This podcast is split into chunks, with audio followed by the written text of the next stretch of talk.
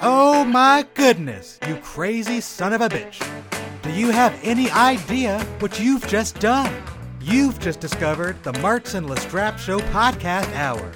This is the show that may or may not be an hour long based on your perception of time and how much I've got to say.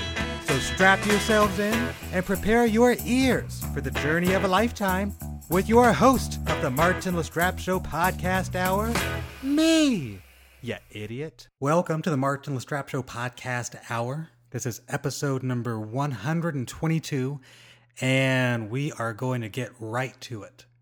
I am going to waste as little time as possible for a couple of reasons. One, I have not only do I have an amazing guest this week, his name is Ben Eads. He's a horror author, and in just a few moments, he is going to leave you riveted with one of the best, arguably, arguably, the best story I've ever recorded on this podcast. For for the next, for the, the first forty minutes of our conversation is basically Ben talking. You you you will barely hear my voice at all because I am absolutely riveted by this story. I don't even want to tell you about except that it is goddamned amazing, and that, that's why I want to get right to it because I want you to be every bit as riveted as I was in the moment that I was listening to this story. So that's Ben Eads. He's a horror author, an acclaimed horror author at that, and he's also got a lot of really exciting things happening uh, in the horror community, both as an author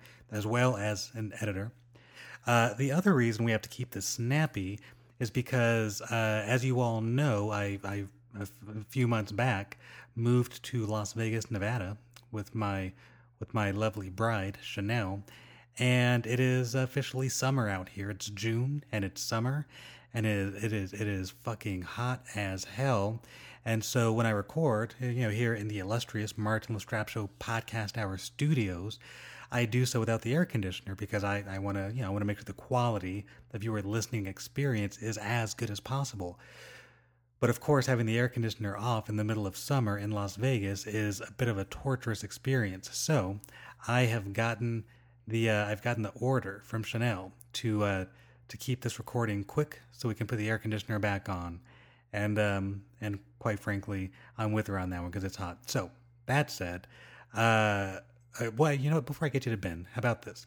Uh, he, he's got a novella. It's called Cracked Sky. Get yourself a copy on Amazon.com. But before you do, please, please first go to the official website of this podcast, which you'll find at martinlastrapesshow.com. When you get there, go to the shop page, click on the Amazon banner on the shop page. It's going to take you to Amazon.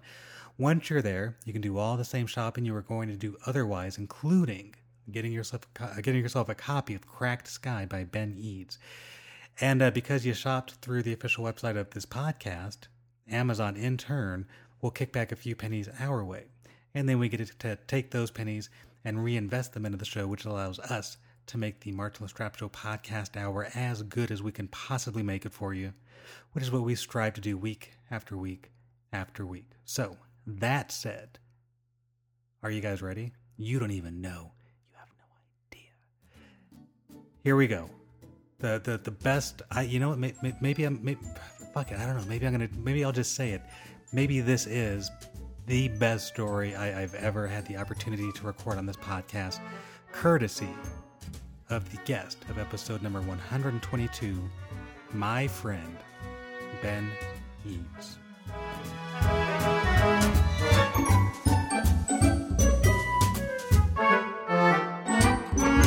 I was on Facebook recently, mm-hmm. and I was I was on my friend Ben Eads' Facebook page, just you know, just catching up, seeing how my buddy Ben's doing. He doesn't know that I check up on him, but I do. and, likewise, likewise. that's actually, that's nice to hear. Thank you.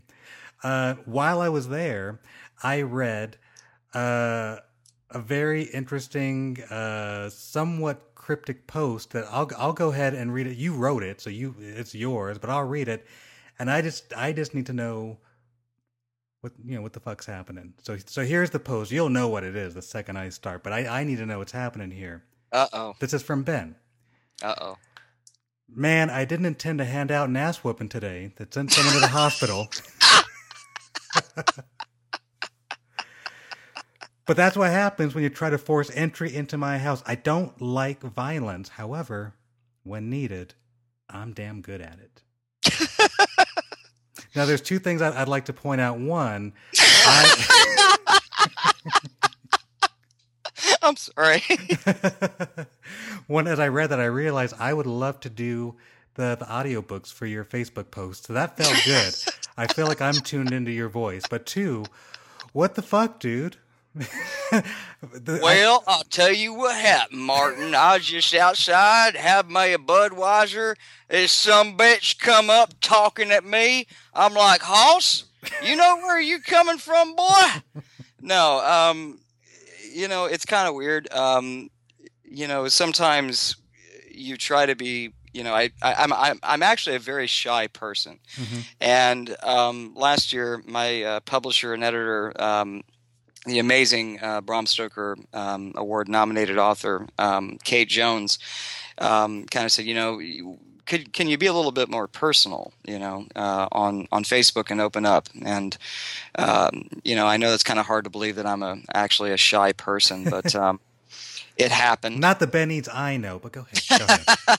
well, given my penchant for verbosity, once you get me on the phone, I you know it's it's it's yeah, it just goes on and on. My mouth can't stop. But um, yeah, I mean, it, there's some things I can't go into detail about right now, obviously um, for legal reasons. But um, this happened about a year and a half ago. Um, there was a gentleman um, who lived in my mother's neighborhood, and um, she gave me a phone call and um, she said something had uh, terrible had happened.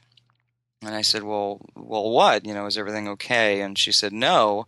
And you know, at that time, she was living alone, and she said that someone had came to the front door, and that he was drunk. You know, he was being belligerent, and um, he was looking. Um, apparently, he told her that um, that uh, he knew that she had children, and that they stole his tools and they're worth about eight hundred dollars.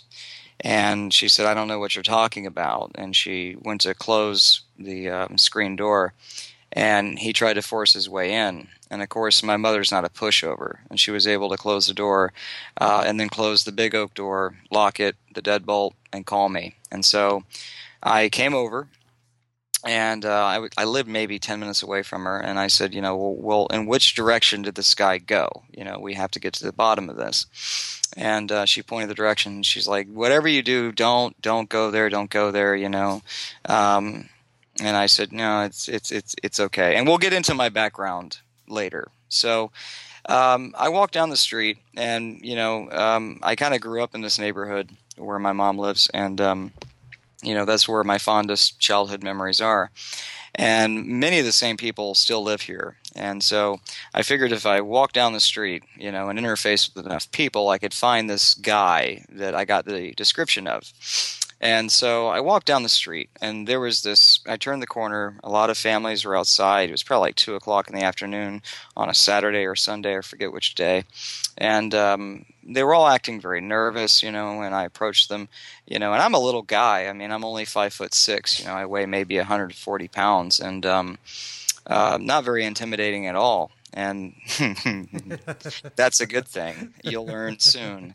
And um, you know, I, I said, "Hey, Wendy, how are you?" And she's, you know, she's like, "Oh, Ben, you know, it's been a long time since I've seen you," and I could tell by everyone's body language who was the asshole, and uh, and uh, so you know, I said, "Hey guys, you know, I'm I'm just here. You know, my mother lives up the street." And um, she said that there was apparently a house that was broken into, and someone had their tools stolen and um, I just want to let y'all know that you know we do have a neighborhood watch. You know, here's my phone number in case anybody needs anything. And this is Anchin Jitsu. It's actually what George Lucas stole uh, for Star Wars and turned it into the Jedi mind trick. It's it, it, I mean it, it is it is a thousand year old um, part component of a martial system. Okay. And um, so anyway, I'm anchin jitsuing them, as my sensei would say, and um, I'm getting information. I'm reading everyone. I'm reading their body languages, and um, the guy had already gotten his ass whooped, and he was wearing a white shirt. There's blood all over it. Blood's coming down, you know, both sides of his mouth. and you know immediately he's standing off from me and um, i can see the fight in his head you know he's a big bully and he's looking at me like why does this little man have you know this amazing confidence about him and so finally you know i said well here's the problem guys you know um, feel free to rely on me you know uh, but call the police first but here's the problem and here's why i'm here my mother is elderly and she has heart problems and some asshole decided to walk up to her home, knock on the door. He's drunk, and he tried to force his way into my mother's home. Now, you wouldn't happen to know about this. And at this point, everyone's looking down at the ground, and you can tell they're very scared of this man. And I'm reading him, and I'm going, What are you scared of this guy for? But um, so finally, you know, he was very drunk, and, and he walks up to me, and he says, You know, well, I'm the guy that did it and uh, I'm ex Army Rangers. And I said, okay. And he said, you know, um, something to the effect of there was a deal he had between one of the 18 year old kids in the neighborhood, you know, to do tile work in his home, and he would give him his tools. And apparently, um, you know, he said that I didn't have the money for it, you know, and I tried to lock my garage, and he came and stole my tools. And I said, well, we have to have an understanding here. My mother's elderly, she has heart problems, you know, please avoid going to her home. At which point, uh, he grabbed my shirt, and at which point, I dropped him to the ground on his head. And everyone um, around me just, you know, went into a shock and um, uh, put him into a submission that good luck getting out of it. And um, at that time, I informed Wendy to call the police um, and I told him, I said, you know, this is not going to happen again. Do we have an understanding? And he wouldn't answer me. So that's when I pulled his arm out of its socket and he started screaming. And I said, Do we have an understanding now? And he goes, Yes, yes. And I said, No, I want to hear you say, We're crystal. Say it. We're fucking crystal. And he said, We're fucking crystal. I said, Good. And I said, Now, when I let you up, are you going to act like a human being or not? And he, I let him go. He got up. He ran inside his house. The cops showed up. I reported the incident, and um, they arrested him. And um, Wendy followed me up the street, and she said, "Thank you." And I said, "For what?" And she's like, "You know, he's a bully. He's always intimidating. You know, my husband. Uh, they've had words, you know, and things like that." And I said, "Well, what I just did, you know, uh, it's probably going to come back to haunt me. you know, I, I don't recommend doing this. But when you have, you know, an elderly mother that has heart problems, you want to ensure this never happens again. So, fast forward to when I posted that, and I moved into the same neighborhood as my mother, and um, I live about six houses up from her and I'm writing, and you know I've got my heavy metal music blaring, and it sounds like someone's knocking on my door. And so I turn the music down, and that's when I hear, oh no, they're, it sounds like the police have a battering ram and they're trying to come through the front door. And, you know, my sixth sense and all that wasn't off or anything. And so I walk down the hallway, look through the door, and it's the same fucking asshole. And so at this point, it's like, okay, it, you know, this is your ass. So I opened the oak door, and he was kicking at the. Uh, I have a glass door, big glass door, thick glass, and it swings outward. So it's like, hey, dipshit, you're kicking it the wrong way. Um, but uh, I opened the door. He came in. Um, what I can say is that with my hands, with no weapons, I was able to subdue him.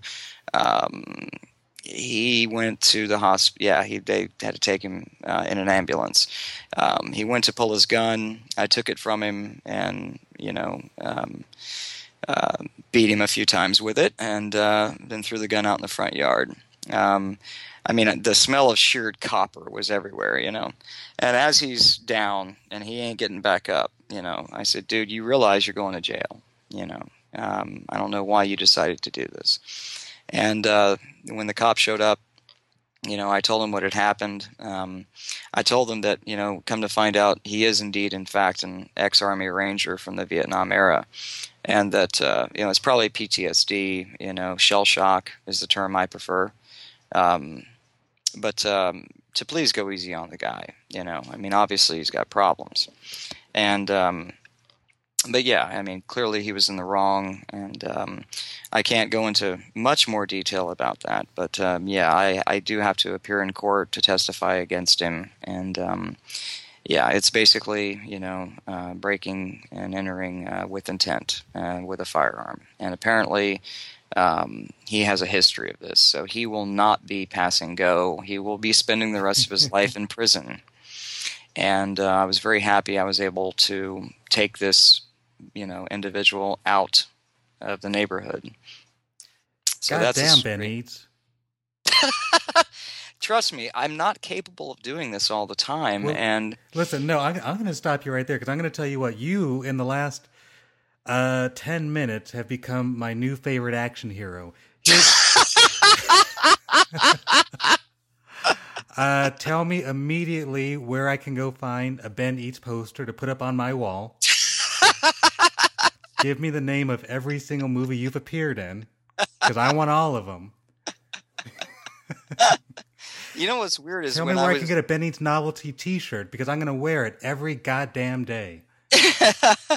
you can go to www.beneadskicksass.com um, and uh, you know, in hindsight, I really wish I, I would have recorded it. That would have been a hell of a promotional video. you know, after you see that buy Cracked Sky, an emotional tour de force, a harrowing journey of a parent's loss of their child into the afterlife, and can they save their child? You know. Um, but sometimes I put up videos on YouTube of me, you know, chopping stuff with my Japanese sword, uh, which is real. I've, I've, I've, seen that, yeah. Yeah.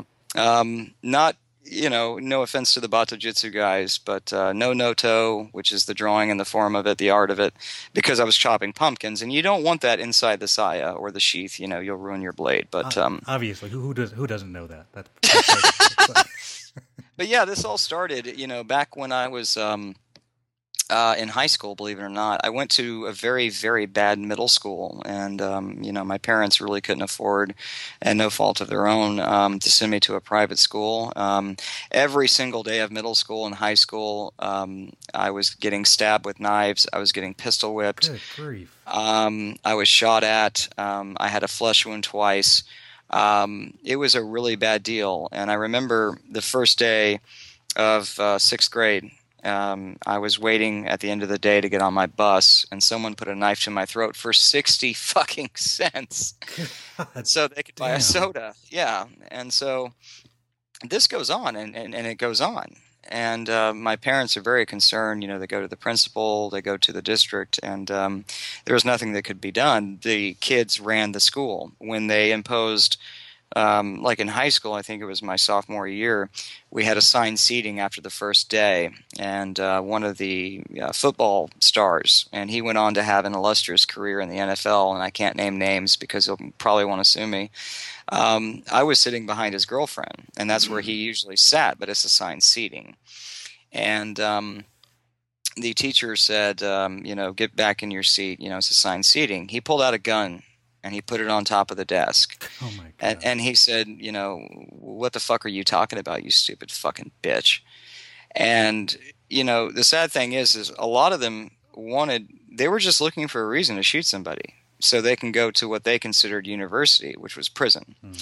And I met uh, you know, my friends and I, um, my senior year, we got together and, you know, we had to really just get each other's back. I mean, I had my ass kicked so many times, Martin, that it was just like, all right, let's just get it over with. You know, I mean, it was like watching a play or listening to a song. You know, uh, no more butterflies in the stomach. I don't recommend that though. And um, so we got together, and my buddy Richard said, you know, hey, why don't we take a martial art? You know, and I had been in uh, Shito-ryu karate and taekwondo when I was um, about eight, nine, ten, and eleven, and everything that they were teaching didn't. I mean, it made it worse. It made it worse. I was getting my ass handed to me. Because again, you know, in, in high school I was maybe five three, five four, you know, and then I, I think when I turned twenty, I actually got to five foot six, and um, so we made a an, a deal, and that was we'll open the phone book, the yellow pages, and the first dojo that we can't pronounce correctly, that's where we're going to go. So we flipped open the phone book and we saw this one that was just absolutely, you know, and not to knock, yeah, you know, Shito-ryu karate or Taekwondo. I mean, if you're six foot or six foot two, and you've spent years in there, then yeah, you know how to defend yourself. But again, I'm a little man, so um, we found this place and we couldn't pronounce it, and so we called, and uh, the guy answered the phone, Bujinkan Dojo, Greg. and I'm like, "Hi, Greg. Um, uh, my name is uh, Benjamin, and um, we're very. We couldn't pronounce the art, and you know, what are you guys about? He goes, "Oh, well, come on down. We'll teach you how to be a ninja." and I re- and I remember laughing and him not reacting to that. And I said, "Well, where are you located?" You know, and I looked at Richard, and he gave me a shrug, like, "Why not? Let's give it a shot." And I'm like, "Okay, so where are you at?" And so I got directions. We showed up, and um, that night changed my life. I mean, it really did. And um, we got to observe the class. Um, the very first thing I saw when I walked in, because we were late, we got bad directions, uh, was his wife Gina um, throwing a man who was almost six foot eight and weighing about 350 pounds through the air, head over heels three times. Wow. And seeing that happen immediately, I was like, oh, I'm in the right place. And so we observed at the end of class, you know, I, I told Greg, I said, look, you know, here's why I'm here. And uh, he said, it ain't going to happen. You know, it's just, it's just not going to happen. Don't worry about it. You know, um, you're you're not 18 years old. There's a vetting process. You know, it's it's like a job interview. This is a serious deal. You know, this goes back a thousand years um, you know, this is the art of defeating the superior opponent. You know, he had taught special forces, Delta Force. Um, some people um, in that clique trained Mossad. That's where Krav Maga actually comes from. Oh wow! And, yeah, and um, all of these real and no offense to others but we call them budo which means living arts and that you know you're not static. You're able to for example in class you know we are shown a move i do it on someone my size. Then i'm paired with someone who's much taller than i am. It doesn't work. So then you have the sense or shidoshiho is what we would call them in this dojo. Would come by and show you how to make it work on a different body dynamic. So you learn body dynamics and all this. So the long form is the Togakure Ryu School of Happo Biken Ninjitsu. Um, the short term, uh, I like to call it, is just ninja stuff. But Hollywood Hollywood and fiction has, you know, romanticized it. It does have a history. And what's strange is, you know, that's my kindred spirit is that a thousand years ago in Japan, you know, heavy cab samurai were just running rampant, killing peasants, making bets. Hey, I can take a hundred heads. How about you? And so the farmers at that time in feudal Japan could only work with wood tools. And um, these Chinese mountain monks were watching this happen and they felt very, very bad for these poor farmers. So they got together, these farmers and the Chinese mountain monks, and they created a form of martial arts that allows you to defeat the superior opponent. And then they started handing heavy cap samurais their asses with wooden tools. Um, and I had to, I literally had to plead uh, my case. And um, that's where I met my friend Tom um, we're still very close friends. I still look at him as a mentor, a brother, and, and sensei, and Shidoshiho as well. And um, you know, he, he really had to go up to bat for me. And you know, it was look, this kid is going to a school where he's probably going to get killed. You know, mm-hmm. it's amazing he's still alive. Um, can we just please, for the love of God, I know this is against the rules, you know. And so I think the third time I, I, I came by, you know, I was accepted into the dojo and uh, about three or four years later, um, Greg got called back to Japan, and he um, he stayed there for a while. And then Robert started teaching, um, and uh, so yeah, for about ten years, you know, hardcore, the real deal, you know, and um, so yeah, that's that's kind of where it comes from. Um, you know, but the vetting process is is very important because we don't want people coming there that want to, you know, inflict harm on others, want to be the masters of the universe. And what I know does not enable me to walk into a bar and walk up to the biggest guy and punch him.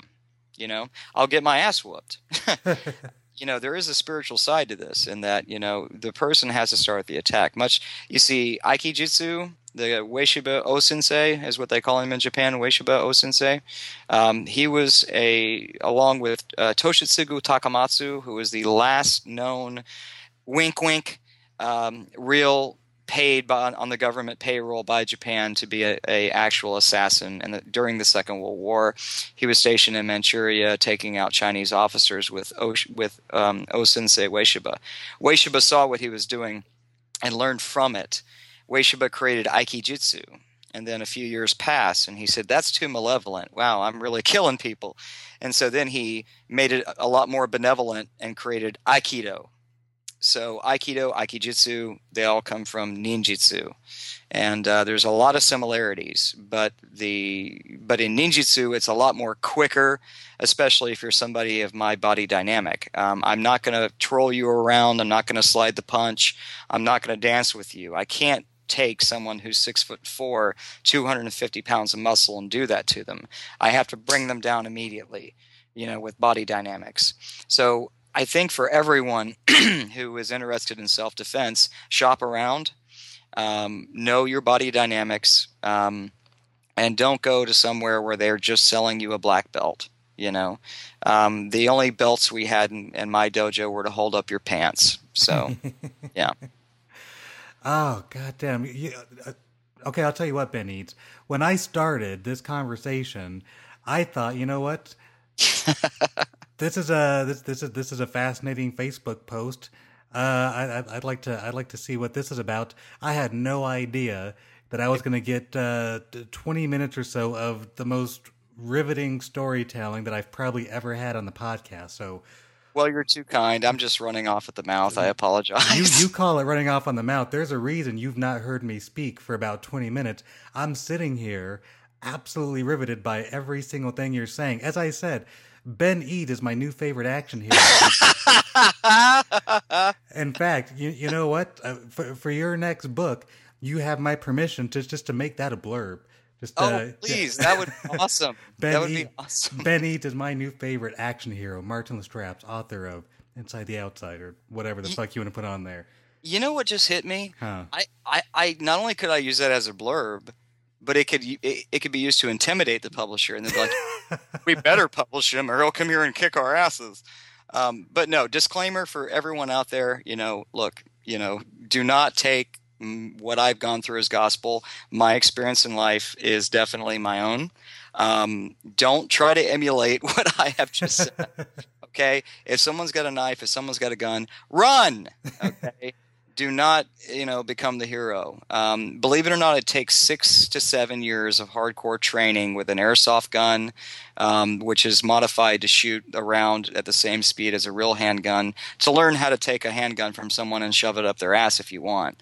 Um, i know how to do it. It's, it's very easy but at the same time you're you're going to be put in situations to where if they have the drop on you, trust me, there's nothing I can do. I I must give them my money, you know. So um, I'm not romanticizing it or in, you know in any way, shape, or form, and I just want that disclaimer put, you know, because you don't want people going, well, if Ben can do it, you know. So listen, Ben Eads, you are.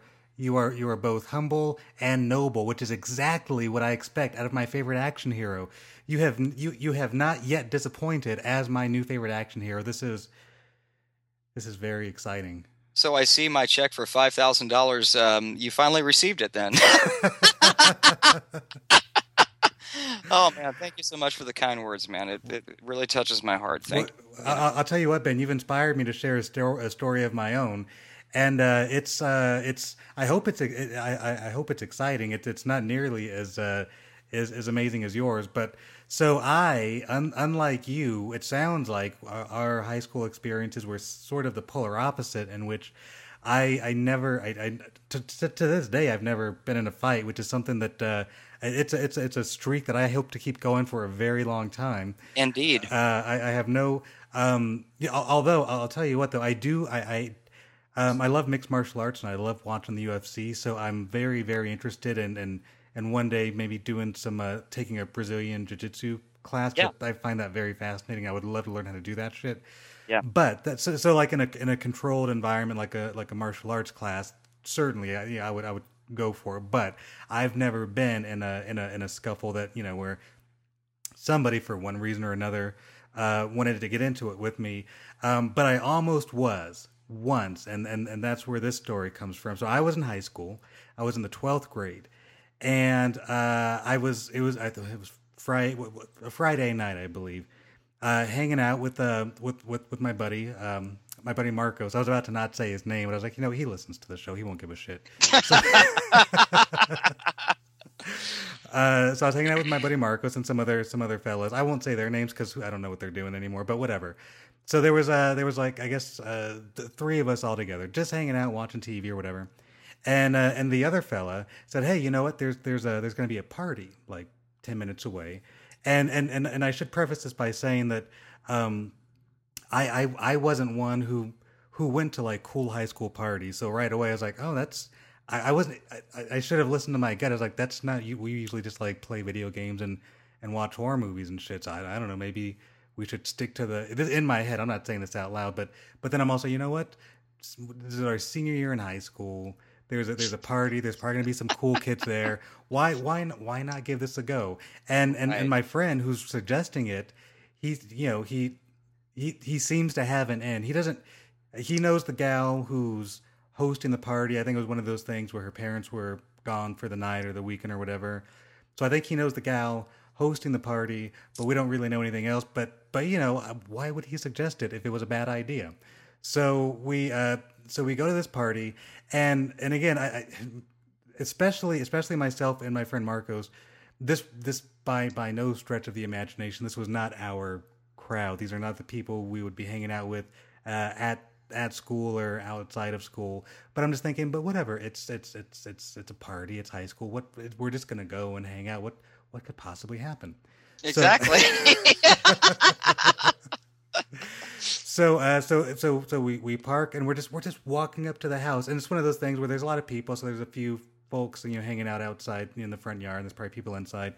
We're we're just we're all, all, all we plan to do is walk to the just walk to the front doors all we wanted to do. And uh, and there was a group of guys one guy in particular they they were uh, uh, I don't know if it was clear to us in that exact moment but they were definitely already drinking. Um so the one guy who I guess was sort of a the ringleader he was the the only thing that I could figure is he was both drunk and he just he he was just looking to to cause trouble.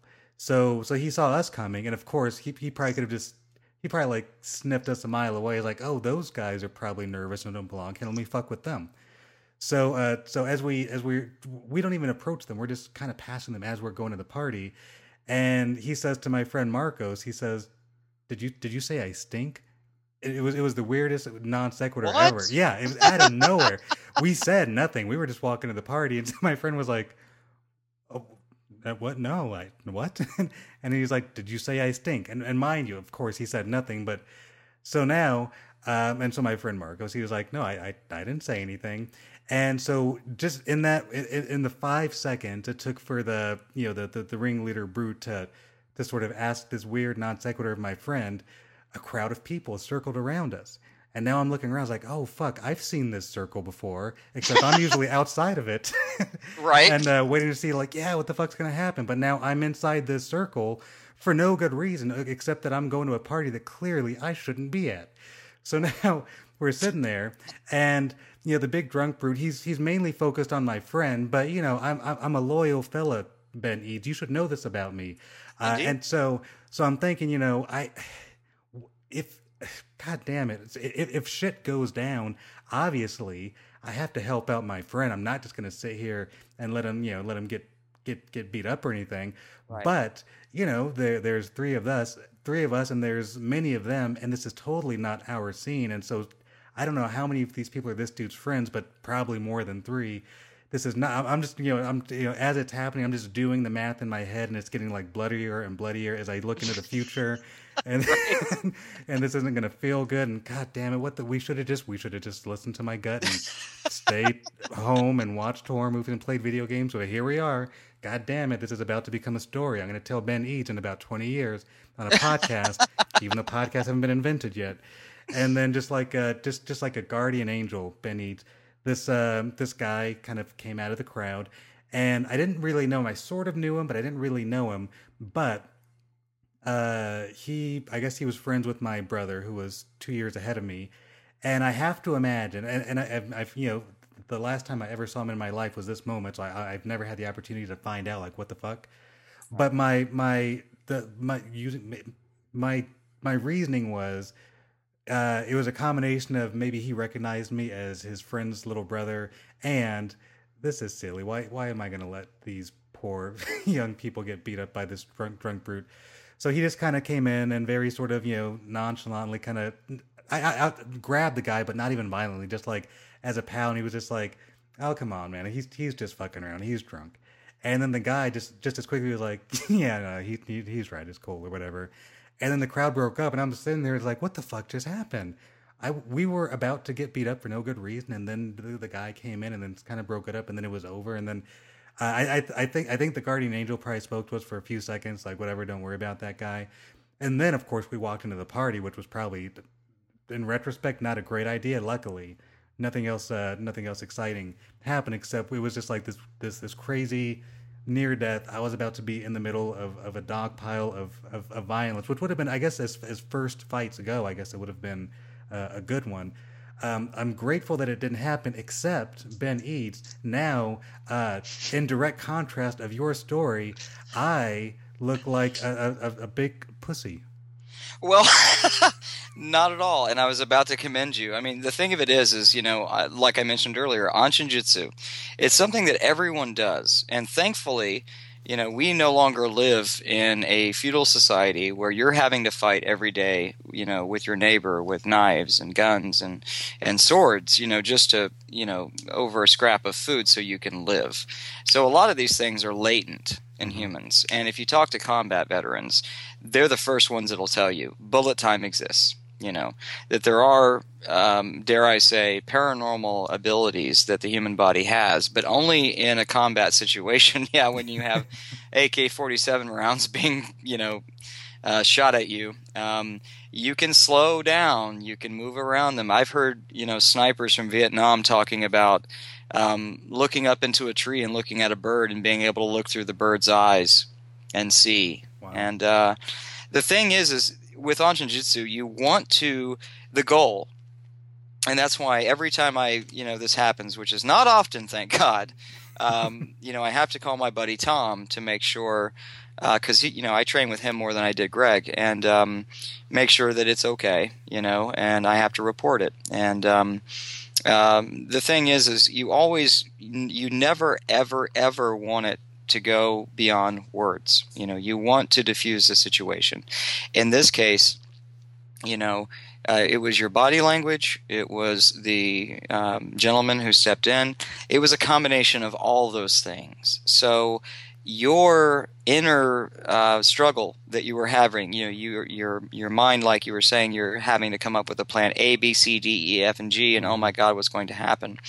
Um, all of this um, radiates a certain energy that you can pick up on. And I know I'm sounding like some kind of 60s hippie, but it's true. And we do sensitivity training when you're blindfolded. And you'd be amazed at what happens when someone comes behind you with a rubber knife and then with a real knife. You know it. Your body knows things. Your body knows things. And that's why they call Shumway, which is the inner smile. You know, um, you know, shut the thinker off and, and let whatever happen happen. But the ideal situation is to have absolutely no violence whatsoever and that's the goal.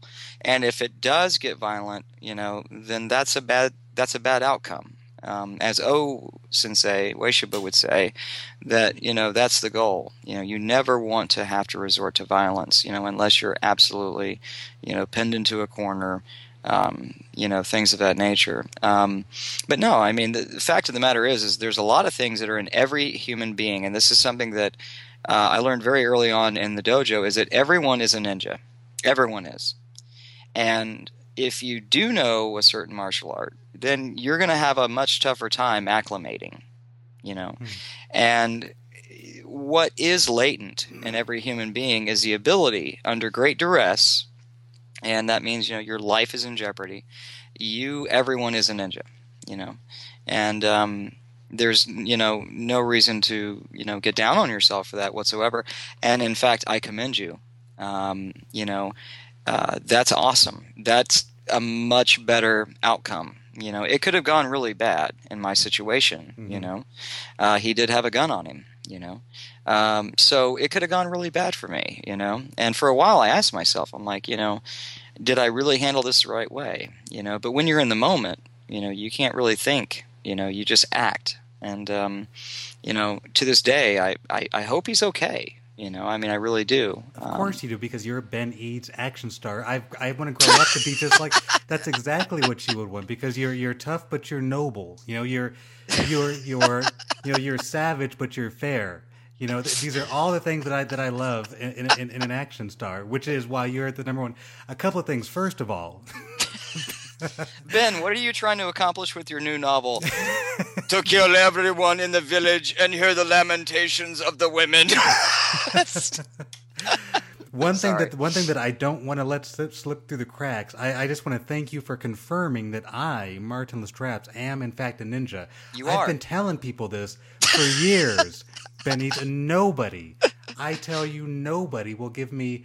They'll, they'll give me credit for it, but now, uh, hopefully, coming from you, they'll start to actually give some credence to this. Uh, but something else, and I meant to bring this up earlier. Yeah. I don't know if you've thought of it before, but holy shit, if, if you've not begun writing your your your life story and fictionalizing it, then then you are wasting just just a gold mine, a goddamn gold mine of storytelling.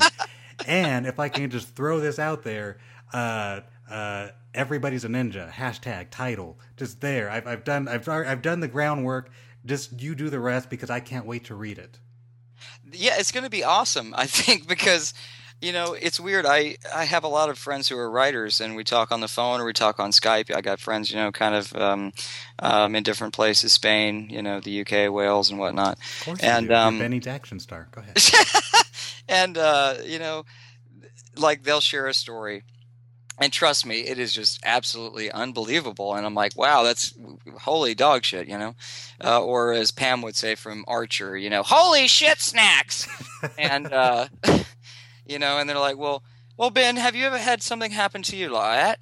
And I'm like, um, well, there's this time. And then like 10 minutes later, they're like, well, you know what? Thanks, Ben.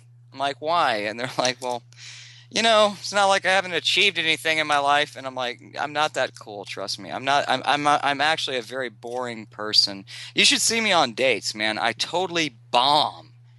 I mean, I do. I mean, trust me, you don't want my life. It's a very boring. I'm not very interesting at all, and it's not me being humble. I'm being honest. Listen, I listen. I I, I appreciate you trying to put a, a Clark Kent face on this. but you you cannot hide that big red S coming off of your chest. I'm sorry, Ben Eads action star. That's that's your new full name, by the way. Well, you know what's funny is um, my friends back in the day when when Tom would come over. I used to have this little cottage home. I'll make the story short, and um, you know we would you know beat each other up. That's or dance or whatever you want to call it. And we wouldn't do sparring in the dojo because it's it's it doesn't help. It doesn't work. You're gonna you're gonna get your ass handed to you.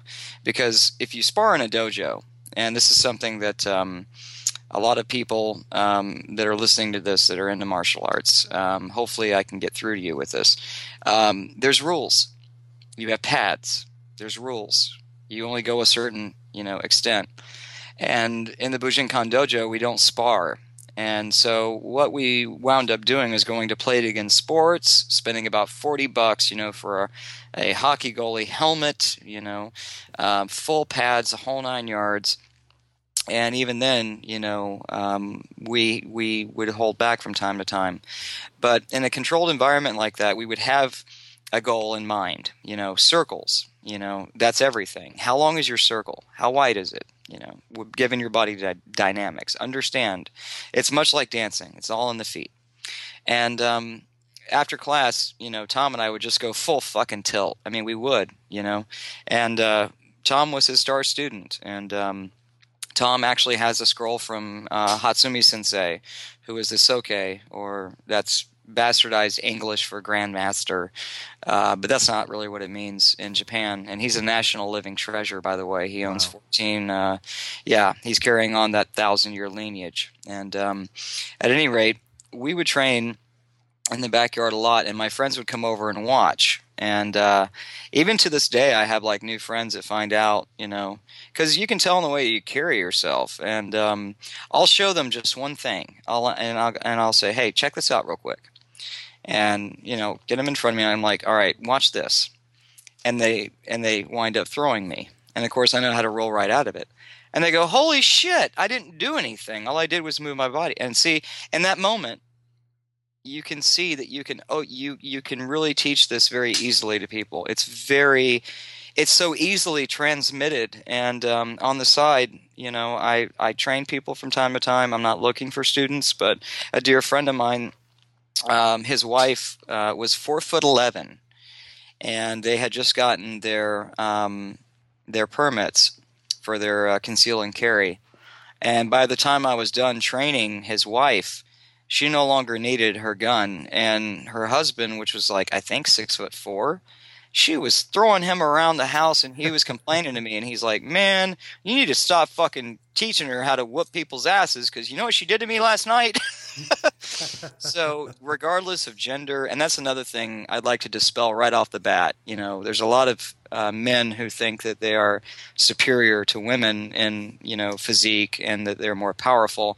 Well, not really um, that's a misnomer. And um, I'm training with a woman right now, Michelle, who is. Um, spent half her life in China, half her life in Japan, Wing Chun, Shaolin, a whole bunch of stuff that I've never been introduced to before. Um, you know, no offense to Tom or Greg, but man, you know, she trust me, take any I don't care who they are, Mike Tyson in his prime. She will hand him his ass for a hat and he will ask her if she, if he looks pretty in it. Again, you know, the emphasis is the art of defeating the superior opponent and it's empowering to show people that yes, you can defend yourself and um, very easily and um, yeah so i love being able to show people you know like if you lived right next door to me 15 minutes i can turn you into a badass so. God damn. Yeah. Uh, so so uh, on that note uh, how's the writing going?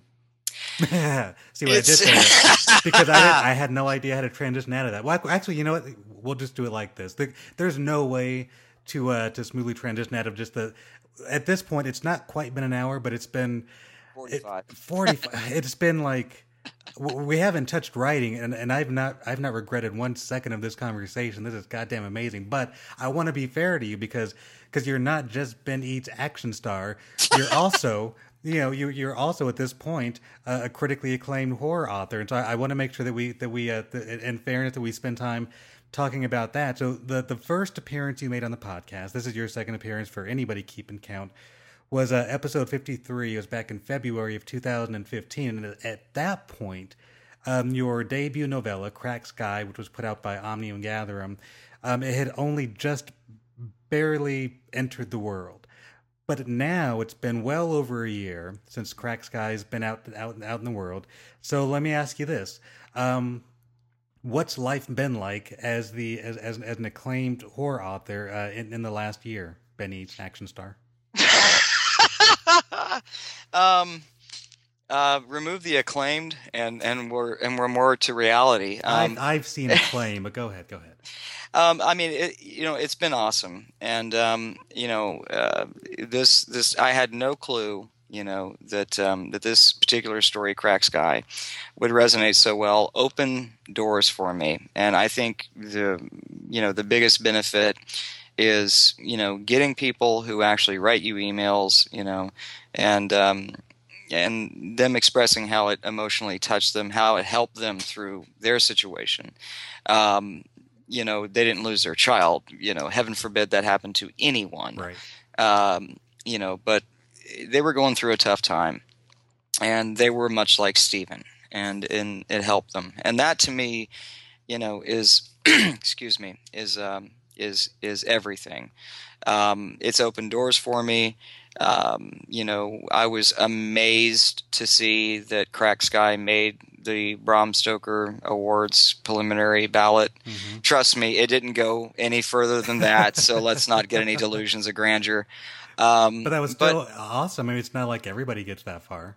Exactly, and um, you know, it well, like I said, you know, it opened a lot more doors for me. I got invited to some anthologies, and um, you know, it's it's really trying to build my street cred. but I laugh only because of this, you know, the um, the uh, rock star kick ass guy that you were portraying me to be. Oh, it I, is not a portrayal, my friend. All I'm doing is painting a word picture of the reality of Ben Eads action star. You know, but you know, I must say, I mean, it was awesome. I mean, what really blew me away was you know you write the you you write a novella right? And then you have it published by you know it takes you forever to find a very good home for that press it's published you market the hell out of it and then you go you know writing it was hard. Working in final edits was hard. But finding a following just whip my ass and let's just get it over with you know? I mean i gotta admit you know as you know um, you know, I didn't fall into a depression or anything, but mm-hmm. I mean, it was pretty dark. I mean, you know, thankfully there were, you know, heaven, you know, God bless Kealan Patrick Burke. I mean, my God, God bless Gene O'Neill. Um, God bless Mercedes M. Yardley. I mean, these are people um, whom I love. I mean, you know, the, the legends in the field or becoming legends in the field. And they're some of my favorite writers. And, um, you know, getting behind the work, not just blurbing it, but getting on their Facebook page and saying, you know, hey, you know, let me help out with sales. You know, let me talk about it for a while. You know, Mark McLaughlin stepped in, did the same. Um, John McIverson did the same, and it just really, you know, touched me where I live. And um, because, as you know, we have very, very, very few readers today compared to, you know, even 10, 15 years ago. Oh yeah and you really need the support of the community. You know, um, if like for example, you know, if Mark McLaughlin, you know, Bram Stoker award-winning writer Mark McLaughlin, if he says, you know, I love Cracked Sky on his page, you know, then that's going to generate sales. And um, people who pay it forward, who are benevolent, and um, you know, God bless them. I mean, you know, without their help, I mean, I would not be here, you know, and uh, it wouldn't be doing as well as it has. There's a lot of luck that that comes into that, and it took me almost a year, and I'm still trying to find my following. Don't get me wrong. I mean, everyone is, but um, yeah, I mean, it, it, was you know thrown to the wolves. Here you go in a good way, and um, you know after that, it was okay. What do I work on? And um, I had written a short story that appeared in uh, Crystal Lake's uh, Tales from the Volume or Tales from Lake Volume Two, and I had written a short story for a anthology that is about to be announced this October that awesome. I can't I can't talk about just yet. But yeah, I'll be sharing the pages with some amazing people, and I can't wait. Um, some of which are you know I grew up reading and um, you know, would sit there reading the story and go, God, one day wouldn't it be nice to share the pages with these people?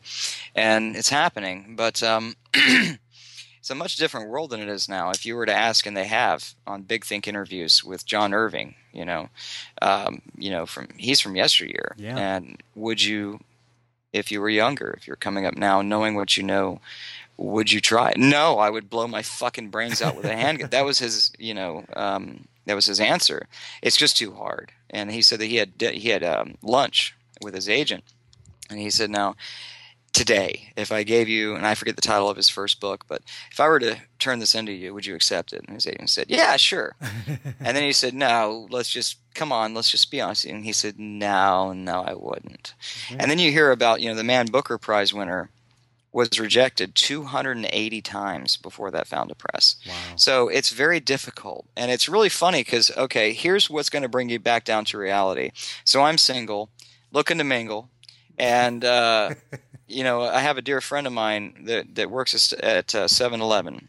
I went in to say hi to him and um, there was this very you know i could just tell you know she was radiating you know there was a there was a click there if you will um, very very bright you know you, you, could just tell by looking at her she had a fierce intelligence um, and and attractive and and um, you know he said, "Oh well, you know this is um, have you met my uh, my uh, friend Ben? You know he's he's the writer that I was telling you about." And she goes, "Oh, a writer. Oh, okay." and And he looks at me like, "I'm sorry. I tried. I tried to hook you up, man." And you know that's yeah. So that's one story. Yeah. But yeah, I've tried writing more no more novellas, more novels. They've blown up in my face, but I'm very pleased to say that yes, I'm about almost halfway through my this. I've written novels before, but they've all failed. They suck. They were terrible. um, but this one is definitely really kicking my ass, and uh, the working title is Shady Hills and um, I have turned in you know the first few chapters um, to my prospective publisher, and yeah, so far so good. You know, my beta readers, um, the ones that will they spare no quarter and no mercy, and I've asked them, you know, look, I'm looking to grow as a writer. I don't take myself seriously, but I take my work seriously, and uh, you know, I can take it. Be honest. And they're like, yeah, you know, this is a lot better. I'm seeing you growing as a writer, and um, so it's awesome to have a bigger canvas than a novella to finally have you know okay a first second and third full act you know get mm-hmm. out of the get out of the short story realm get out of the novella realm and do it and as you know the stories are the boss and this one actually says something so um, but yeah it's it's essentially um, I would call it. Uh, I don't want to give too much away about it, but uh, if you can take the Twilight Zone episode, the famous one, "The Monsters Are Due on Maple Street," um, and combine that with actual, real supernatural horror, you know, and of course with Cracked Sky, there's a lot of emotions. I mean, it's it's also very harrowing. Um, Clive, excuse me, Clive Barker and uh, you know he's uh, the biggest influence on my writing only because of the imagination expanding elements. You know he mm-hmm. would really like i remember reading there's few books i've ever read and great and secret show is one of them where your imagination not to quote spinal tap but it's turned up to 11 yeah the amp goes up to 11 well what's the difference? It's 10 it's 11 no it's 11 it's one higher. And um, you know jg ballard you know nothing is true nothing is untrue um, and really kind of you know letting us have a look at ourselves you know what are we becoming here without being overt and preachy you know?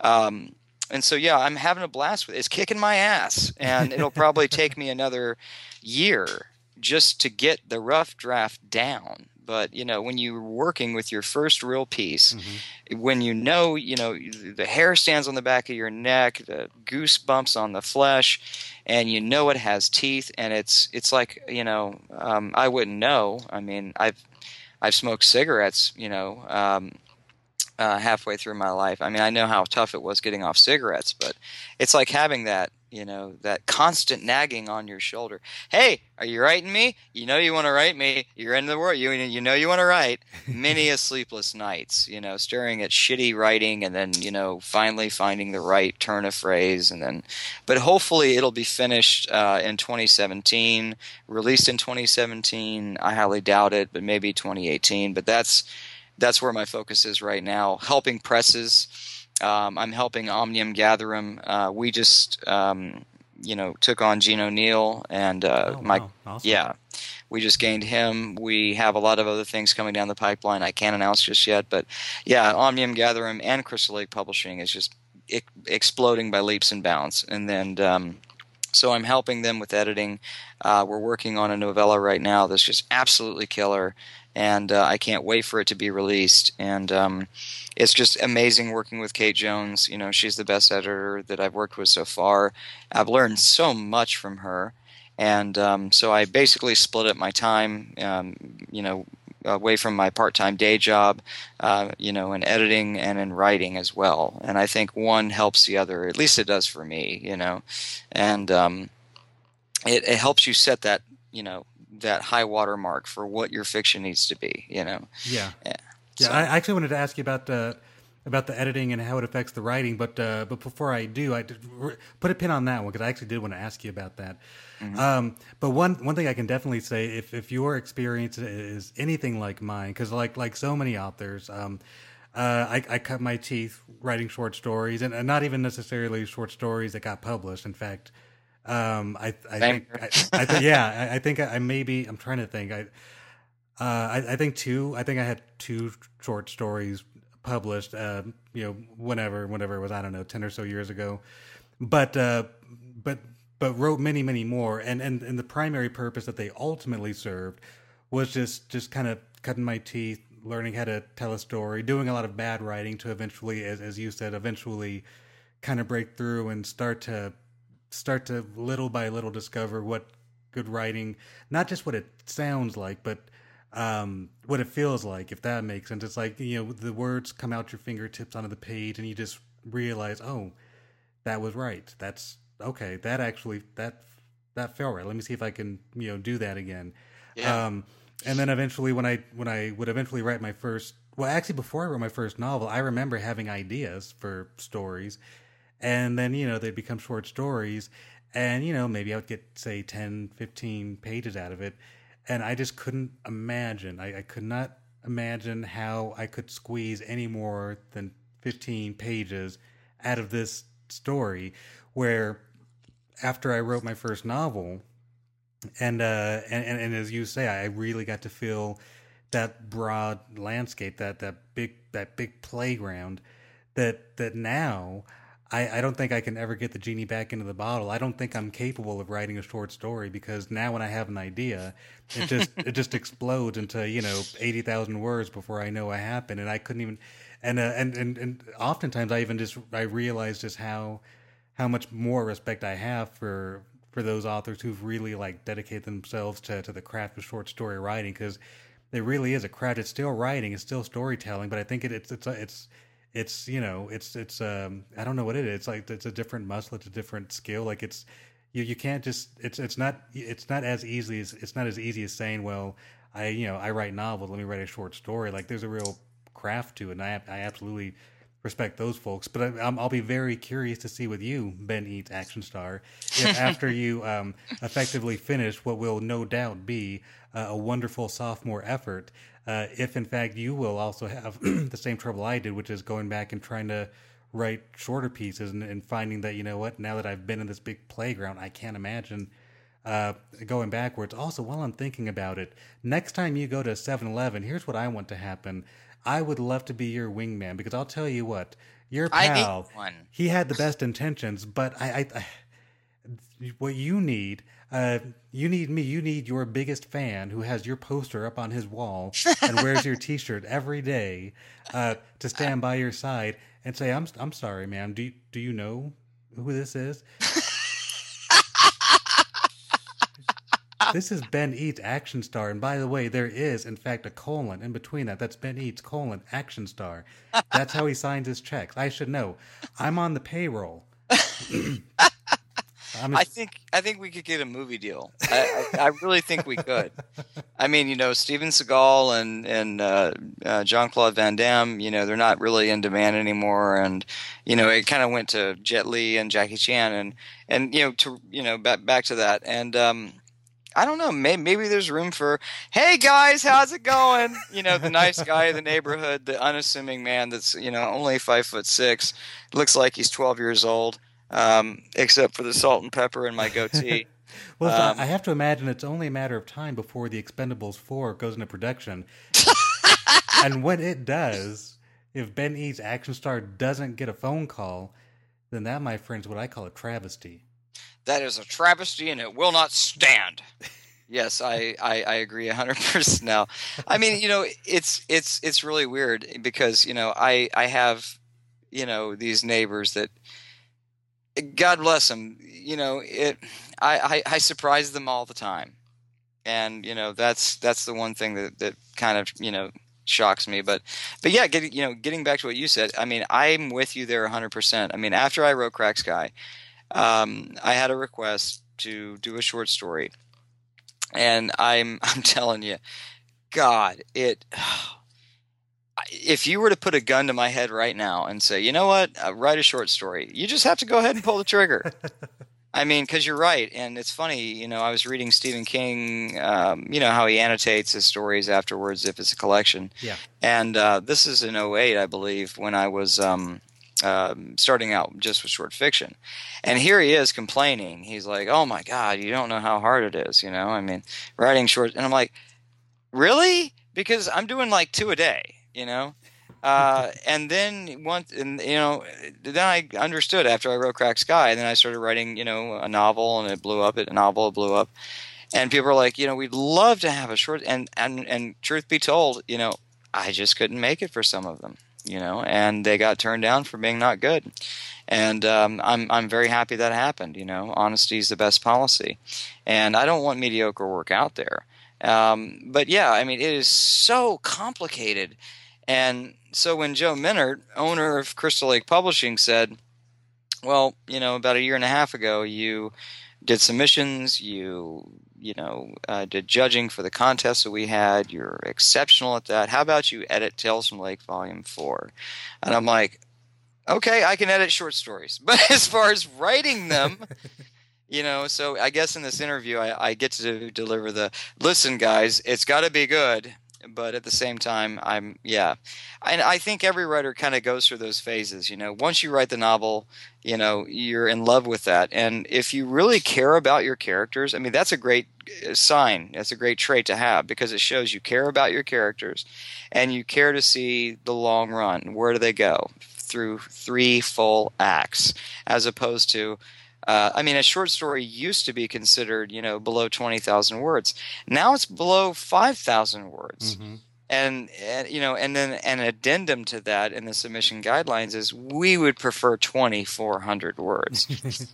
and that's when it gets to the point where you're like, okay, the story is going to be bereft emotion, bereft character development, and so I guess it's going to be a terror tale and as the great pulp master of the golden age in the 20s, Hugh B. Cave, one of uh, my favorite writers, had said that the terror tale is one that's best told short. You know, it starts with, you know, uh, all right, honey, you ready uh, for daddy to walk you out to get you to the school bus?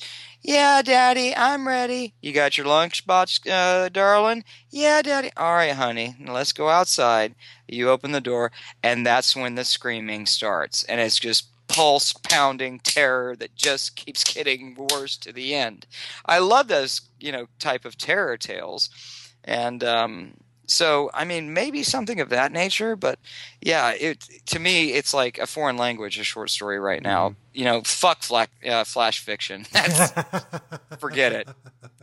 And then I hear people are like, you know, I wrote a Twitter story in 147 characters, and I'm like, oh, fuck off.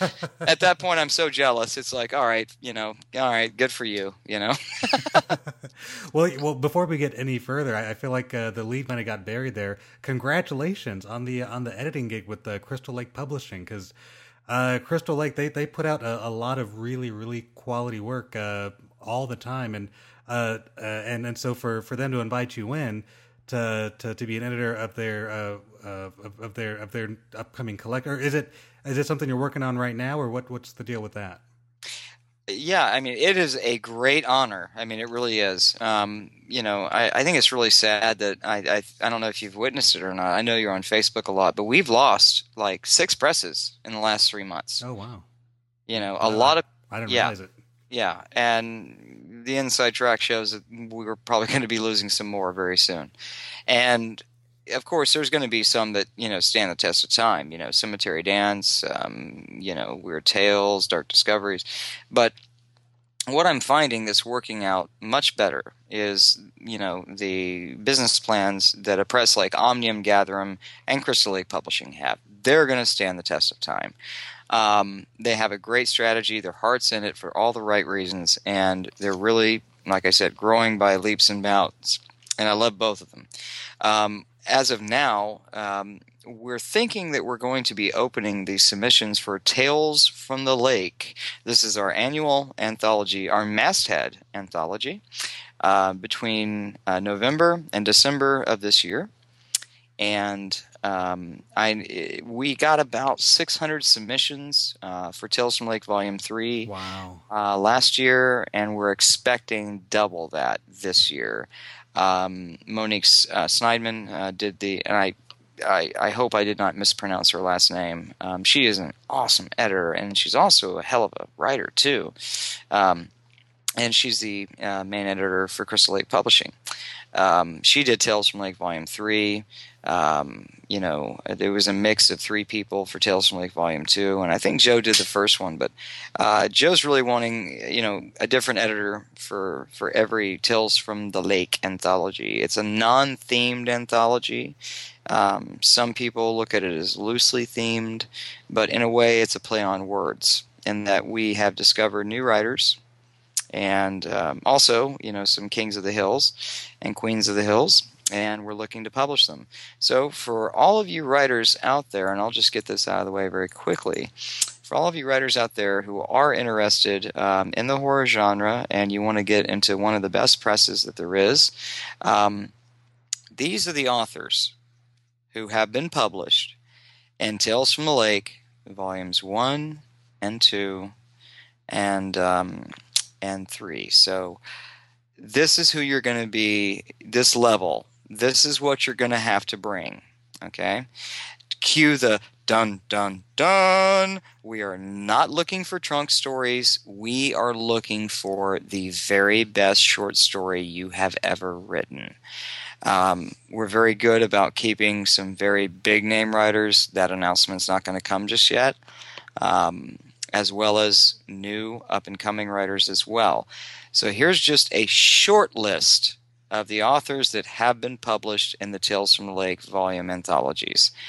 Jack Ketchum, Ramsey Campbell, Graham Masterton, Elizabeth Massie, Bev Vincent, Tim Waggoner, Rena Mason, Tim Lebbon, Aaron Dries, Edward Lee, Lisa Morton, Kate Jonez, John Palisano, Richard Chizmar, Rick Hautala, Brian Hodge, Todd Kesling, Tim Lebbon, Joe McKinney, Armand Rosamilia, Jeremy C. Shipp, John Claude Smith, Jeff Strand, John Whalen, and Taylor Grant, uh, William Meikle, Jasper Bark, uh, Mark Allen Gunnels, uh, Taylor Grant, Patrick Rutigliano. So, with that being said, you trust me, you do not want to be the writer in the Amazon review that doesn't get called out. Or if you do, you're the weakest story there. Um, you know, you're really going to have to bring your A game with this one. We're looking for stories that, and so the submission guidelines uh, will be published um, about mid November. But essentially, what we're looking for in the type of horror fiction is people, not characters. We want short fiction that is going to stay with the reader for a very long time. Uh, we both know as writers that it is di- very difficult. I mean, when was the last time you were th- authentically scared by fiction, right? Mm-hmm.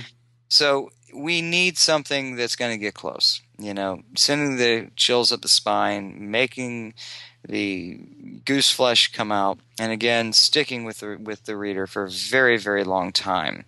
Um, that's just a short listing of who has appeared in these anthologies. And like any press that has an annual anthology, we're always looking to outdo the previous ones. And I think that um, just as the third one was the hardest one to get into, and you know, going backwards, this one's definitely going to be the hardest one to get into. And um, we're really looking forward to seeing some amazing talent, you know, from writers um, who are up and coming, haven't, you know, really, um, you know, they're not bestsellers. You know, they're they're just starting their careers and and uh, whatnot. We're really looking forward to that. So. That is very, very, very awesome, and that is a really amazing list of authors that uh, the Crystal Lake has published in their in their anthologies. I, have actually had the pleasure of uh, of interviewing uh, at least two of them on the podcast, which is Jasper Bark and Mark Allen Gunnels. Both of them were uh, wonderful to chat with. So, uh, oh, yeah. so in my own in my own way, I, I, feel like I've I've also taken part in the anthology, even though obviously I haven't. Uh, We'd love to see a submission from you, brother. You have the chops. I mean, I, you're one of my favorite up and coming writers. You know, that's why I, I kind of Facebook stalk you. so I would love to see something from you, man. I would love to. I well, it, well you know what? I appreciate that because I'll tell you what. As you were talking about it, the, the, whole time you were talking, in my head I was thinking, could I do it? No, I don't think I could do it. Of course you can could do I it. do it? No, I don't know if I could do it. Um, but you know what? You you you might very well have have pushed me over the edge with a uh, with a little bit of a pep talk there, and and you might very well see uh, a, a, submission from uh, from from Martin Lastrapes. So we'll we'll we'll see uh, we'll see what actually happens with that. And submissions open in November. Is that the word? It's going to be. Uh, we're still kind of working it out. I think the sooner the better. Um, in terms of you know the publishing schedule, um, I think it was kind of you know we were discussing Joe and I, you know, the owner and editor in chief of the press, November or December, and I'm like, well, if we're getting over a thousand submissions, please just let's start in November, you know.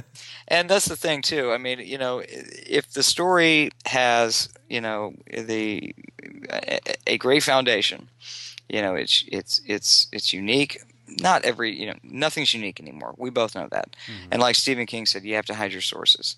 Now if you can do that if you can mask it by ambiguity or through the emotional um, connections then it does in a way become unique. Um, then yeah go for it. I mean if it has those qualities you know um, if everything's there, if the if the emotional foundation is there, if you're really putting me on the edge of my seat, but it could you know it could use a little bit here, use a little bit there. You know that's what we do, and um, you know most presses. If there's a comma in the wrong place, rejection. you know, um, but yeah, I mean, if the first sentence starts with "he watched," well, and that's something that I'm not putting it out there to talk trash. Um, I'm hoping that people who are very interested in submitting to uh, Crystal Lake Publishing will understand that um, this is a very beginner's mistake, as I'm sure you're aware. Um, that's not the most important thing happening here, you know. Um, so again, you know, deep. Um, I want emotions. This is called horror. Horror is an emotion. Uh, let me feel the emotions. Uh, give me emotions. You know, it doesn't have to be overt. It doesn't have to be The Notebook by Nicholas Sparks with Cthulhu. uh, one thing I would love to see uh, would be humor horror. I'm a huge fan of Jeff Strand. Um, I mean, he has you laughing your ass off in one sentence, and in the next, chills go up your spine. And there's very few readers or writers that I can actually say that about, you know. And um, you know, that's basically what we're looking for: a well-told story. Um, now, there has been stories in the past, and I won't give too much away because they're really good stories. But Vincenzo Bilof, uh, who had a story called Ripperscape, and it appeared in Tales from Lake Volume Two. Um, it was a very bloody story, you know, um, but he did something with it that I haven't seen done since the death of J.G. Ballard. And again, I don't want to give it away. I want people to read the story without spoilers, but. Mm-hmm he totally i mean it was like jg ballard wrote that story. And that was just awesome you know and i haven't seen that done in quite some time. And it's not necessarily about what i like. It what it comes down to is achievement you know. Again i'm representing the press and obviously we want readers happy and we want to give them their best bang for their buck and we definitely want to make sure you know that they in some way um, you know again cannot forget these stories. You know, um, they will not leave them. You know, I want readers to think about these stories for six months. I want them to think it for a year and six months. You know, and um, you know, some of the time when you're helping a press, you do find stories, but they fall short in certain areas, and so you write the uh, the author of the work and you say, look, you know, if we can just amp this up here, amp the emotion there, I'd be more than happy to publish this you know. So I think that's more than fair, really. And um, yeah, we're really looking to seeing some some really good submissions from folk. Well, that that's awesome. That's that's very very very exciting. And again, uh, congratulations on uh, on on you know Crystal Lake asking you to to uh, to head the charge as editor. That's uh, as you said, it really is a, a terrific honor, and I'm happy for you and uh, as as my friend i'm also very proud of you it's just a very very cool thing and and also really as ben Eads action star i just like i like to see uh, how varied your your colors are so that's wonderful you're not just an action star but you're also a writer and now uh, and an editor. Uh, well, I'll tell you what, Ben, I I really truly could probably sit here and uh, and gab with you for uh, another hour or so, but. Um, but we'll save it for another time because you've been more than generous with your time, and quite frankly, I need time to decompress from the goddamn fucking amazing action story. Can I get one last plug in real quick? By all means, go for it. Uh, Crystal Lake Publishing, uh, their latest release is Blackwater Val by William Gorman. And trust me, folks, uh, Brian Keene has hailed it um, uh, as being fantastic. It is, trust me. Anything by William Gorman, check out. Crystal Lake Publishing is on Patreon. Uh, Patreon is um, much, you know, kind of like a crowdsourcing, but they're they seem to be doing a little bit better. Um, and here's the thing um, you can go to www.patreon, and that's uh, P as in Paul, A as in Alpha, T as in Tango, R as in Romeo, E as in Echo, O as in Orange, N as in November.com forward slash CLP. And if you go there, you will have a awesome little video describing to you all the benefits uh, by author Jasper Bark. Um, very quickly, the rewards for the first 100 patrons. Patron 1 to uh, number 1 to number 30, an ebook copies of Tales from Lake Volume 1, Volume 2, and Horror 201 The Silver Scream. Uh, patrons 31 to 60 ebook copies of Tales from Lake Volume 1 and 2. Patrons 61 to 100 ebook copies of Horror 201 The Silver Scream. Um, the writers on writing nonfiction, the Horror 101, the Horror 201 The Silver Scream, were Bram Stoker uh, nominated works. Um, we also draw a few extra winners from the first 100 patrons. First prize, a paperback copy of Horror 201 signed by Tom Holland the legendary Mick Garris, who has um, brought many of Stephen King's works to television. Uh, Taylor Grant, Kevin Wetmore, Eric Miller, Billy Hanson, Stephen Johnston, and James Cullen Persack. Second prize is any Crystal Lake paperback of your choice. Um, and everyone will have a chance to read sample chapters from three of our upcoming titles. Now, here is the thing first and foremost, writers whom wish to contribute to Crystal Lake, uh, Crystal Lake Publishing's Patreon will be able to submit their work a month early for Tales from Lake Volume 4, as well as any other anthologies they will be publishing. Um, we also have an eBay page where we are selling signed copies of um, some of uh, you know some of the best writers in, in the genre that we're publishing. Um, if you go to eBay and look for Crystal underscore Lake underscore Publishing, you will find them there. They have awesome stuff there.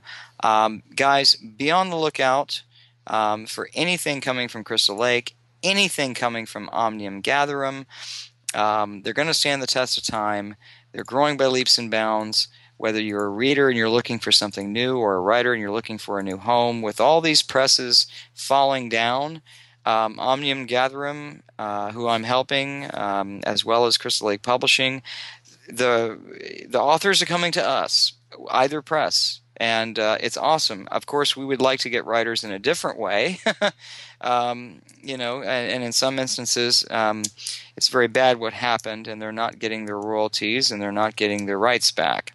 Um, but yes, um, it seems that these two presses are, you know, becoming very, very quickly the go-to presses for horror. So keep your eyes peeled. Subscribe to the websites. You can go to Crystal Lake Pub, and that's www.crystallake.com pub.com, or you can go to Omnium Gatherum.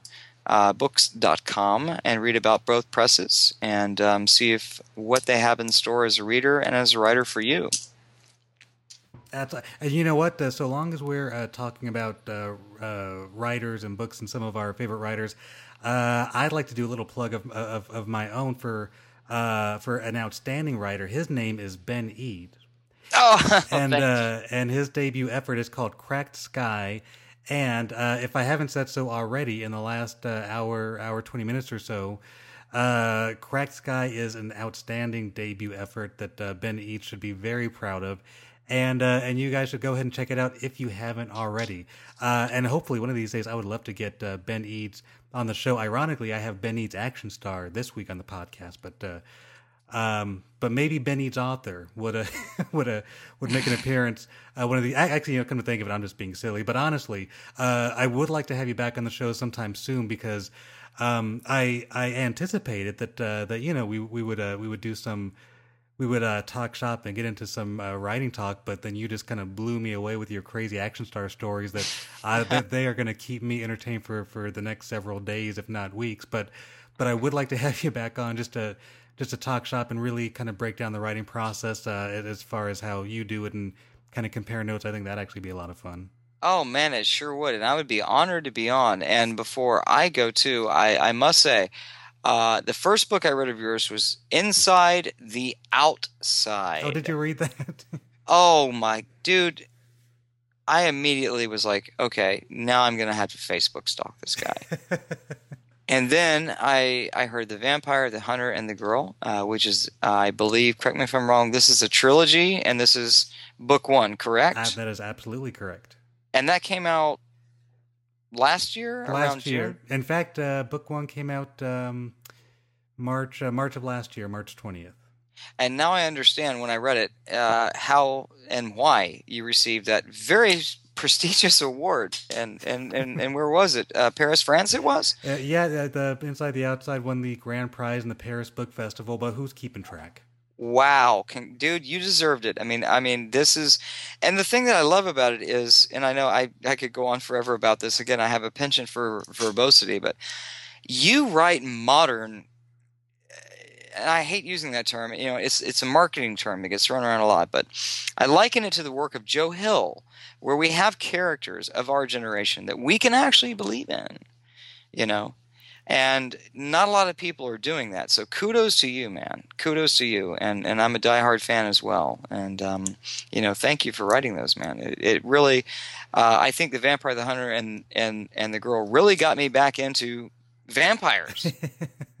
I mean, you know, it was just absolutely awesome. It was, and and one thing that I don't see a lot in fiction, especially nowadays, it's almost as if uh, writers are no more concerned about being entertaining and you never fail to entertain.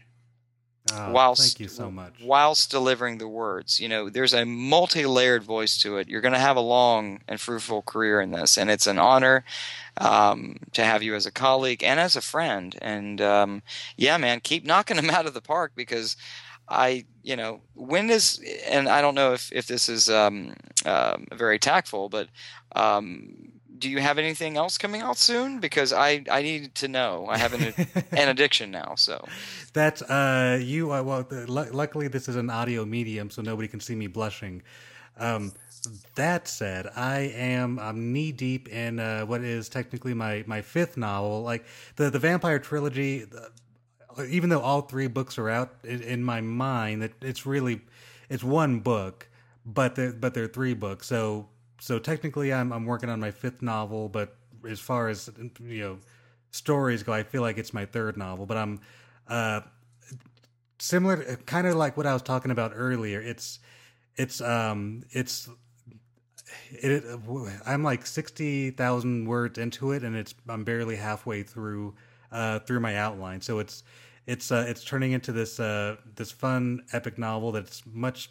It's getting uh, bigger and bigger than I, than I anticipated, and um, I, I think I've talked about it a little bit before. I'm similar to you, where I, I don't want to. I'm always weary of giving away too too much. Um, but but for the sake of satisfying uh, the you know Ben needs. Uh, uh, you know what I've just now learned is, is an addiction for for Martin Lastrapes' uh, horror star or, or, whatever. I was trying to come up with it, whatever. Fuck that. But here's what it is.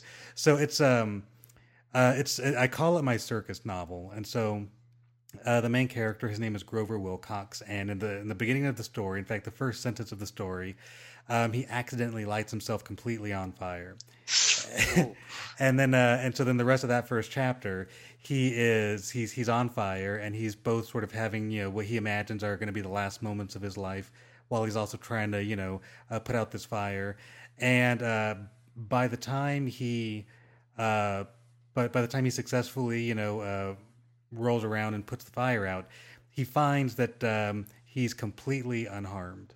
And he has no idea how or why, uh, except that, that now, for whatever reason, he doesn't know when or, when this happened, but he's discovered that he's fireproof.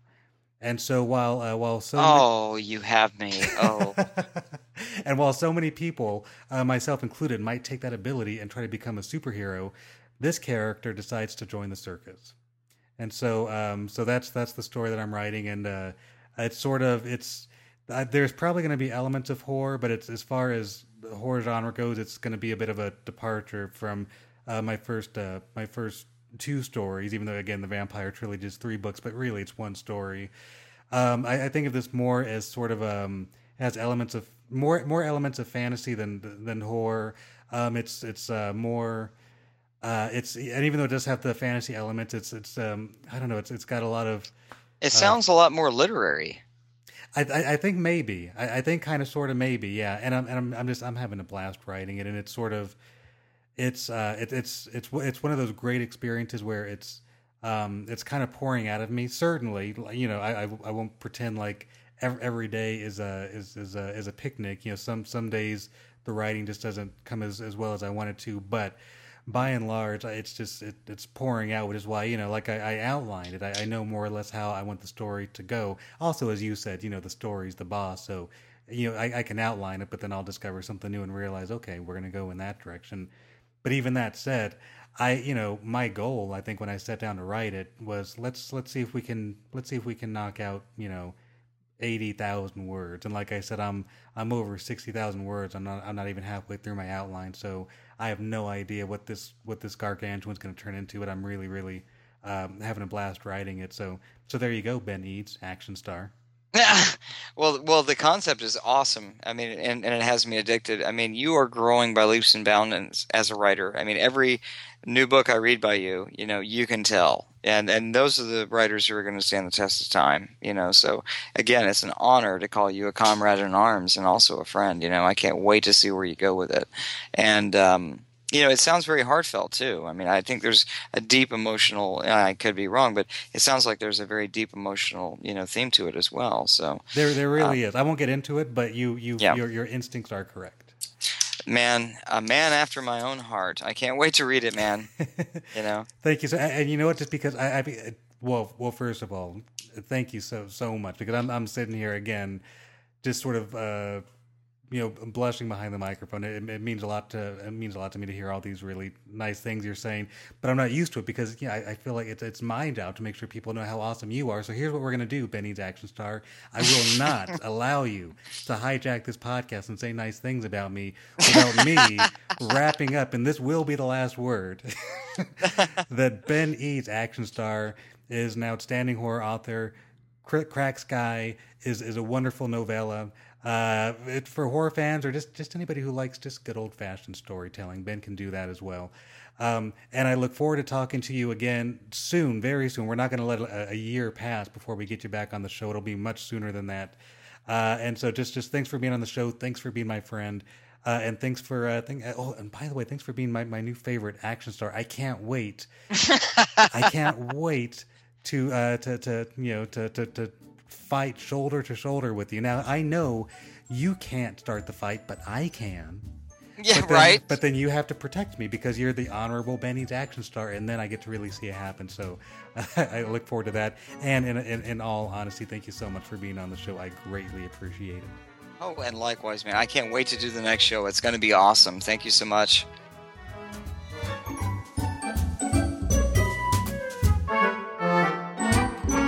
And there you have it. There you have it. That that was Ben Eads, action star, my favorite new action hero. Uh, who, who knew? Who knew that my friend, mild mannered Ben Eads, horror author, was also a badass? My God. Aren't aren't you glad? Aren't you glad you tuned in to episode 122? Well, I, I, I certainly expect you are because quite frankly, I enjoyed listening to that conversation all over again. So I can only imagine how much you guys enjoyed that. Uh, before I wrap up, I want to uh, I want to implore you to please subscribe to the Martin Lastrapes Show podcast hour on iTunes. It is absolutely free, and it is my pleasure to record this show for you for free every week. All you got to do is subscribe, and once a week, a new episode will drop into your iTunes list. And it's my pleasure to do so. Also, while you're there, leave a leave a review. Uh, leave a few words about uh, how you're enjoying the podcast. We would appreciate it on this side of things. If you're not an iTunes listener, you can uh, you can always listen on Stitcher Radio, which is available at Stitcher.com. And if neither iTunes nor Stitcher does it for you, you can always listen the old-fashioned way by going to martinlastrapesshow.com, which is the official website of the Martin Lastrapes Show podcast hour. All 122 episodes are currently available, and starting next week, all 123 episodes will be available for you. Uh, I have another wonderful guest next week for you. Uh, he's another awesome writer. He's also another friend of mine. Uh, his name is Jake Urelian, and he is uh, he's he's just just just the best combination of uh, on a scale of wonderful writer and dear friend of Martin.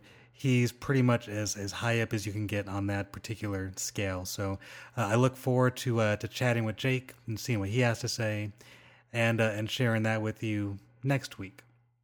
Uh, in the meantime, I want to thank all of you for joining me again this week. Uh, it was a pleasure, of course, and I want to thank Ben Eads once again for being on the show for the second time. And fuck, I can't wait to have him on for the third time because who the hell knows what kind of craziness Ben will have gotten himself into. So, uh, so thanks to my guest Ben Eads, action star, and uh, and thanks to all of you for letting me uh, hang out in your ears for the last hour or so. And until next time, I will see you on the other side.